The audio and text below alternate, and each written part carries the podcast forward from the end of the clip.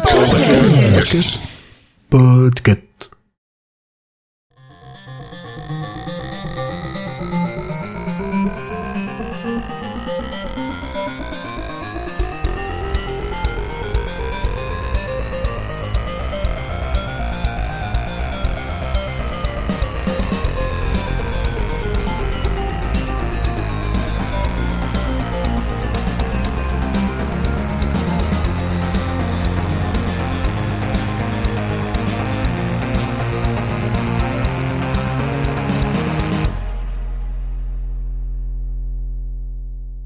Bonjour tout le monde. Vous allez me dire, mais que se passe-t-il? Pourquoi c'est encore Julien qui parle? Déjà qu'il nous pond des chroniques de 10 minutes, mais en plus il squatte toutes les émissions. Alors euh, oui, mais non. Là, on est sur un hors-série un peu spécial. Comme vous le savez, l'année 2020 sera dans les annales de l'histoire pour des raisons plutôt funestes. Imaginez les élèves qui passeront le bac en 2065 et dont le sujet en géographie sera Dessinez-moi la carte des taux d'incidence du Covid-19 en Europe pendant la première vague. Moi, à part placer le Danube le Rhin et la Seine, je serais dans la merde. Bref, cet épisode va être l'occasion de parler de bonnes nouvelles, car oui, en 2020, il y en a eu. Et pour ce faire, des chroniques heureuses de l'école, mais également des invités qui animent des podcasts tech qu'on aime, vont vous en distiller. Vous aurez des avancées technologiques, des bonnes actions, des confirmations et des belles surprises. Et d'ailleurs, on commence tout de suite avec notre dernière recrue, Karen, qui nous parle d'alphabet. Salut, ici Karen, la petite nouvelle de l'équipe. Alors, la bonne nouvelle de 2020 dont je voulais vous parler, elle a mis un peu de temps à arriver. Elle a même été annoncée qu'en 2021, mais comme elle a mûri pendant un an, je me suis permise de revenir dessus. Alors, si ça a mis si longtemps à arriver, c'est pas juste parce que l'année a été un peu compliquée, c'est la faute des Américains. Enfin, j'exagère un peu, vu que c'est aussi grâce à une poignée d'entre elles et eux que c'est arrivé. Le 4 janvier 2021, environ 200 employés d'Alphabet, la maison mère de Google mais aussi de YouTube, Gmail et plein d'autres services, ont créé un syndicat, l'Alphabet Workers Union. Leur but, c'est pas seulement de défendre les droits des employés comme les syndicats qu'on connaît en France. Parce que vous vous doutez que 200 personnes, par rapport aux milliers qui bossent pour Google, ça fait pas bien lourd. Le but de l'Alphabet Workers Union, c'est de tenter d'influer sur le rôle que joue Google en tant qu'entreprise technologique dans la société. Ça fait suite à plusieurs événements. Il y a eu un projet d'intelligence artificielle à but militaire qui a été mené de manière secrète, des soupçons d'espionnage des employés les plus militants, justement dans le but de les empêcher de s'unir en se syndiquant par exemple, des affaires de harcèlement sexuel par des dirigeants qui étaient couvertes plus qu'entendues, mais aussi des licenciements abusifs. Il y a notamment eu celui de Timnit Gebru, qui travaillait sur les questions d'éthique liées à l'intelligence artificielle et qui avait écrit un mail pour alerter Google sur les biais des systèmes d'intelligence artificielle et pour critiquer la politique de recrutement des minorités.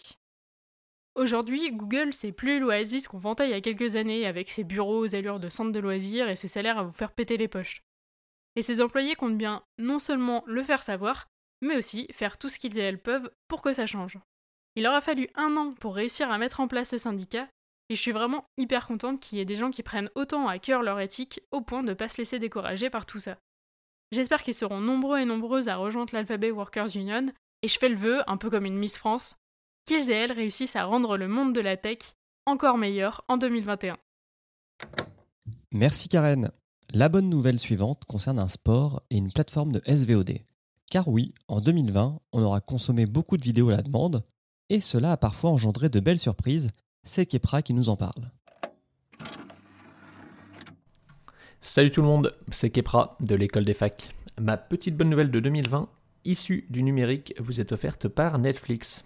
Alors oui, ils ont grandement contribué à vous divertir pendant les longues journées confinées, ainsi qu'à servir de refuge aux films n'ayant plus le droit de citer.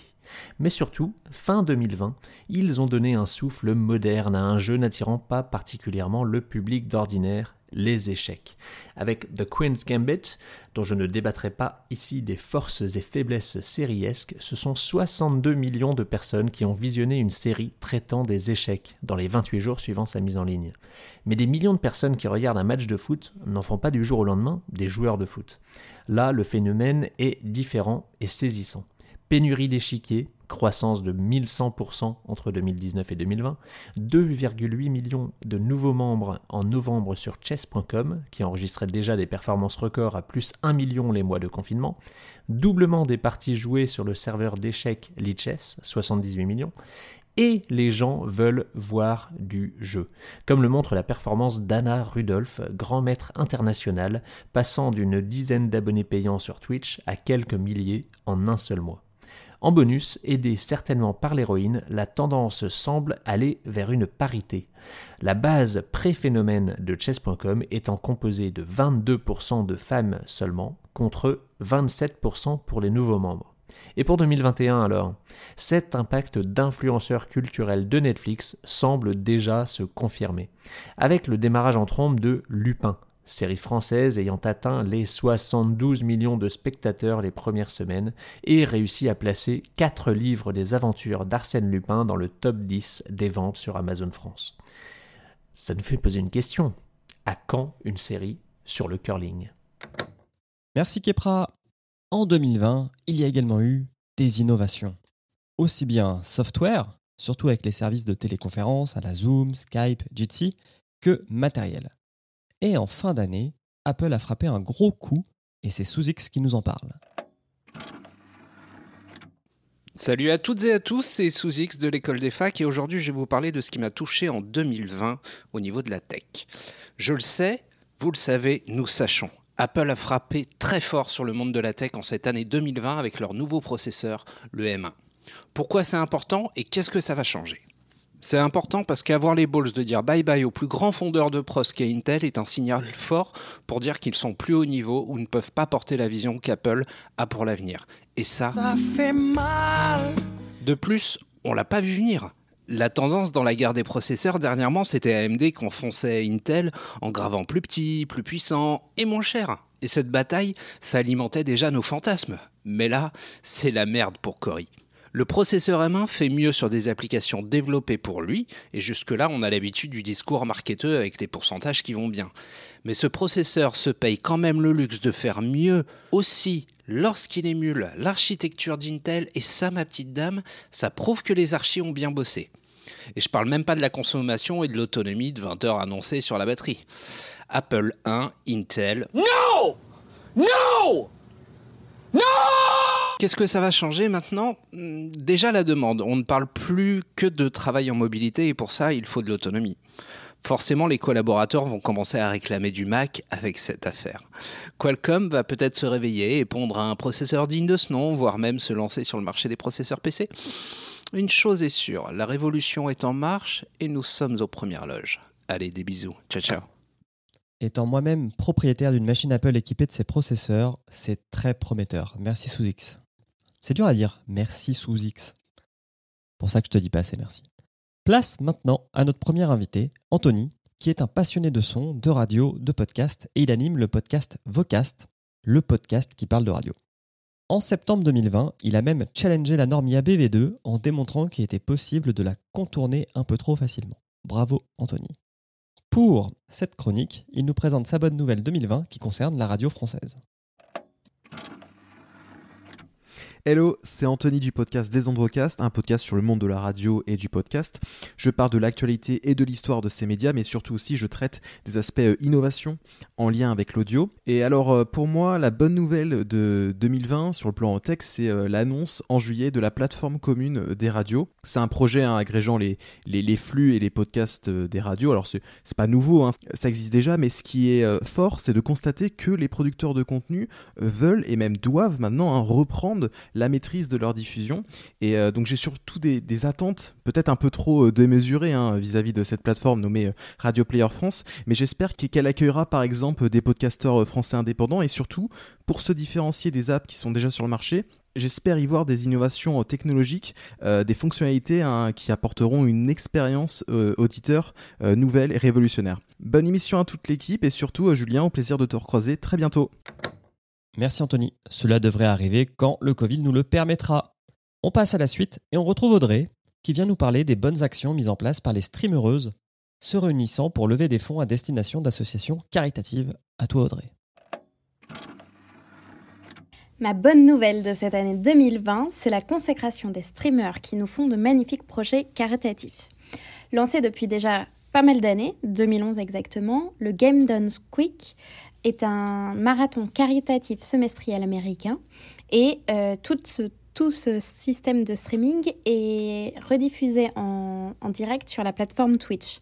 C'est le premier à faire ce genre de choses. On le surnomme aussi le GDQ ou la GDQ. Pour vous donner un petit exemple, du 16 au 23 août 2020, ils ont réussi à récolter pour Médecins sans frontières 2 345 785 Alors évidemment, euh, en raison de la pandémie, cette année, c'était exclusivement en ligne, alors qu'habituellement, il y a un événement ouvert euh, avec un public. Mais nous autres Français, nous ne sommes pas en reste. Et c'est de ça que je veux vous parler aujourd'hui. Le Z-Event, qui est un projet caritatif qui est créé par Adrien Nougaret, euh, plutôt connu sous le nom de Zerator, ainsi que Alexandre Dachary, euh, connu plutôt sous le nom de Dash, ayant pour objectif de réunir des streamers francophones pour récolter des dons qui permettent de soutenir une association caritative. À l'inverse de la GDQ qui, elle, se concentre sur Médecins sans frontières ou euh, la recherche contre le cancer, le Z-Event, lui, a pour objectif de donner chaque année à une entité différente. Donc on a déjà eu par exemple la Croix-Rouge française, Médecins sans frontières, l'Institut Pasteur et cette année c'était pour Amnesty International France. Ainsi, cette année, du 16 au 18 octobre 2020 à Montpellier, euh, ville de naissance d'Adrien Nougaret, les 54 streamers ont récolté pour Amnesty International une petite somme de 5 724 377 euros en 55 heures. Alors, euh, on peut dire que les Américains sont assez forts sur pas mal de choses, mais nous autres Français, on est aussi très doués pour les surpasser. Je trouve que c'est une très bonne nouvelle de voir que les gens s'impliquent de plus en plus dans des causes diverses et variées, alors que, euh, évidemment, c'était pas forcément évident d'organiser quelque chose en termes de euh, pandémie. Voilà, merci beaucoup. Merci Audrey de nous montrer que les jeunes peuvent faire des belles choses pour la communauté. On passe à Simon qui a repris un thème déjà évoqué en 2019, le télétravail. Car oui, le télétravail, c'est une bonne nouvelle pour le monde de l'entreprise et pour les salariés, comme nous le raconte Simon. Il est hélas encore trop tôt avec cette rétrospective 2020 pour parler des bienfaits des nanomachines 5G qui seront injectées avec les vaccins Covid-19. Par contre, mes félicitations vont aux scientifiques instigateurs du complot coronavirus, qui ont réussi à propager un nouveau gène partout autour du globe, celui de la conscience professionnelle. Rembobinons quelque peu. Dans l'école des facs, nous vous avons à de nombreuses reprises évoqué la frilosité des entreprises à autoriser leurs employés d'user du télétravail de façon régulière. L'argument choisi est généralement que les employés, abandonnés à eux et elles-mêmes, seraient bien moins productifs et efficaces. Quid des réunions, quid des échanges entre collègues? Non, le télétravail n'était clairement pas envisageable et du coup exclu. Tant d'arguments usés à force d'être répétés.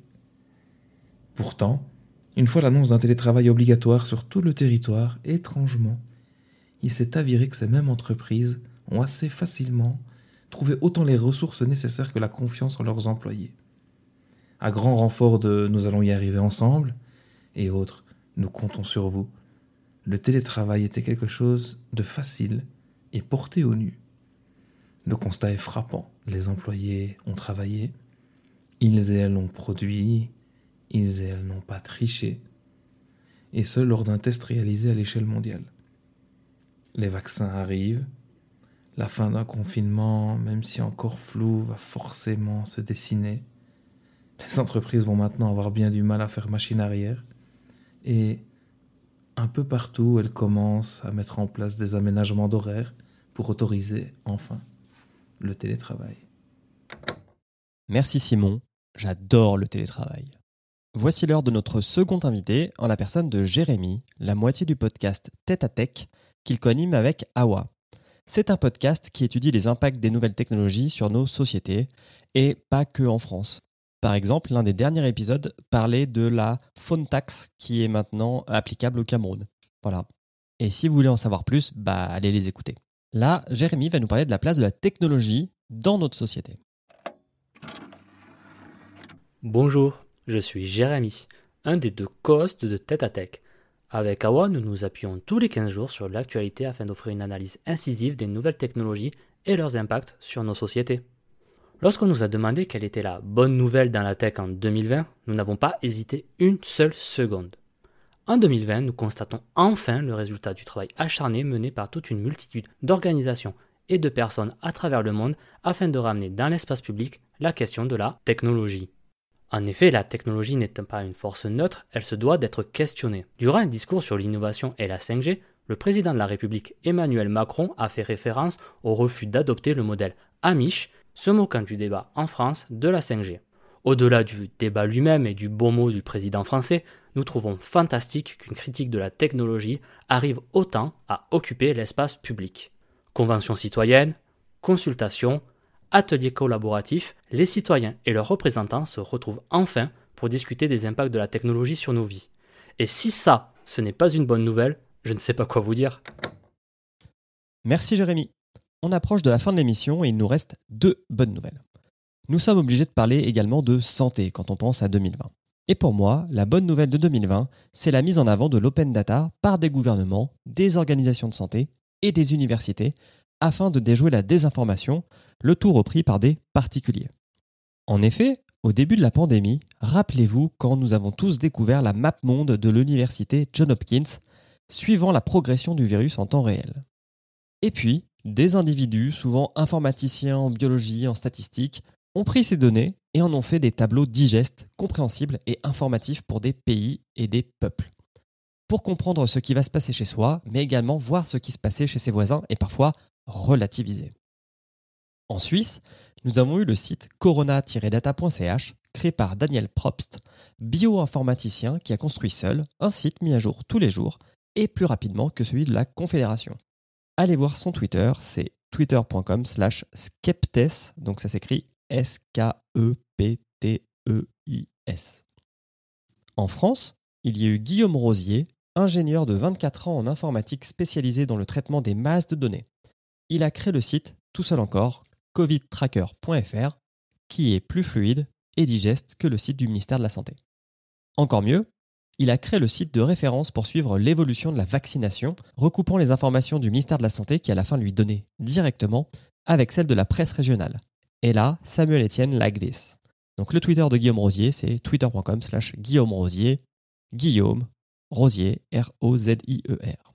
Alors ces sites peuvent être à double tranchant, montrant parfois les mauvaises décisions ou la lenteur des actions du gouvernement. Mais au moins, on se base sur des faits pour challenger et non du sentiment, du on dit que, du ressenti. Et ça fait du bien. Voilà, c'était ma bonne nouvelle de 2020 et nous allons clôturer cet épisode avec un dernier invité. On reste dans le domaine de la santé, mais cette fois-ci en Chine. C'est Frédéric du podcast Asie et Innovation, podcast qui, comme son nom l'indique, parle d'Asie et d'innovation. Pour nous, Frédéric va nous parler de Ping An. Parmi les bonnes nouvelles de la tech, la santé connectée en Asie, notamment l'offre de Ping An, le AXA chinois. D'abord, il y a Ping An Good Doctor. Ping An Good Doctor, c'est une plateforme de services dédiée à la santé. Elle veut se positionner comme un guichet unique disponible 24 heures sur 24 et 7 jours sur 7 entre le patient et l'ensemble des parties prenantes d'un système de santé. Et que fait-elle cette plateforme? Eh bien tout ce que peut faire un médecin généraliste qui n'a pas besoin de vous voir. Vous choisissez un professionnel, vous prenez rendez-vous, vous faites votre téléconsultation, vous payez et on vous livre vos médicaments à domicile en une heure. Et ça marche puisque fin juin 2020, le nombre d'utilisateurs enregistrés sur Ping Good Doctor avait atteint 346 millions c'est plus que Pinterest ou Twitter. Et en plus ici, il n'y a pas de faux comptes. Pas comme ceux qui tweetent frénétiquement que la réinterprétation de Savez-vous planter les choux par Black M et Gims redéfinit les standards de la chanson francophone. Chez Good Doctor, le recours à l'intelligence artificielle est omniprésent. Les patients entrent dans l'application mobile leurs données personnelles et leurs antécédents médicaux. Ils décrivent leurs symptômes et une IA propriétaire réalise un diagnostic qui est proposé aux praticiens. Ce dernier vérifie et il valide. Il s'agit du docteur AI. En complément de l'application et dans une merveilleuse stratégie O2O, online to offline, Ping An a également lancé les One Minute Clinics. Fermez les yeux, froncez les sourcils et imaginez un photomaton tout rouge. Vous le collez à un distributeur automatique, du genre de ceux qu'on trouvait sur les quais du RER e et qui m'ont volé 2 euros le 28 janvier 2008 et vous pouvez visualiser alors les 3 mètres carrés qui font cette clinique. Ces cliniques sont elles aussi accessibles 24 heures sur 24 et 7 jours sur 7 et vous pouvez y consulter notre fameux docteur AI. Une fois le prédiagnostic établi, un vrai médecin reprend la main via téléconsultation et il prescrit si besoin. Le distributeur automatique dispose d'une centaine de médicaments courants. Et évidemment, en cas de médicament manquant, il est bien sûr possible de le commander online sur l'application et de se le faire livrer. Ces cabines sont installées partout, sur les trottoirs, dans les pharmacies, mais aussi dans les entreprises, en particulier les usines. Alors c'est rigolo, ça marche super bien, mais pourquoi est-ce que c'est une bonne nouvelle? Parce que lorsque des hordes de Parisiens bobos auront fait leur retour à la Terre, ils découvriront un concept un peu abscon, les déserts médicaux. Et n'en déplaise aux experts Yaka Faucon du système de santé français, diplômé S-Vidéo de 3 minutes sur Facebook, c'est un problème qui est durablement installé, ainsi que le manque chronique de médecins généralistes. Ces systèmes pourraient donc apporter une aide précieuse pour améliorer la santé de tous. Merci Frédéric. Voilà, c'est la fin de cette hors-série Good Vibes 2020, offert gracieusement par l'école des facs et des invités de podcast qu'on vous recommande d'écouter. Voici donc un petit rappel. Nous avons eu Vocast, le podcast qui parle de la radio, Tête à Tech, l'analyse des nouvelles technologies sur nos sociétés, et Asie et Innovation, le podcast des ruptures technologiques qui ont lieu en Asie. Si vous aimez cet épisode, partagez-le, faites-en des stories en nous taguant sur École des facs, à peu près sur tous les réseaux sociaux, puisque maintenant c'est à la mode, les stories. Sinon, vous pouvez faire un petit tweet, un avis 5 étoiles sur iTunes ou sur Podcast Addict. L'école des facs est un podcast du label Podcut. Retrouvez les 23 autres podcasts du label sur www.podcut.studio et venez nous soutenir sur notre Patreon, patreon.com slash podcut. Cela nous permet de financer le développement de tous les podcasts du label et en contrepartie, bah, vous avez le droit à des articles écrits par nos podcasts tous les jeudis matins dans votre boîte aux lettres, l'accès à notre Discord et des goodies. Bonne journée à toutes et à tous et on se retrouve très bientôt. Des bisous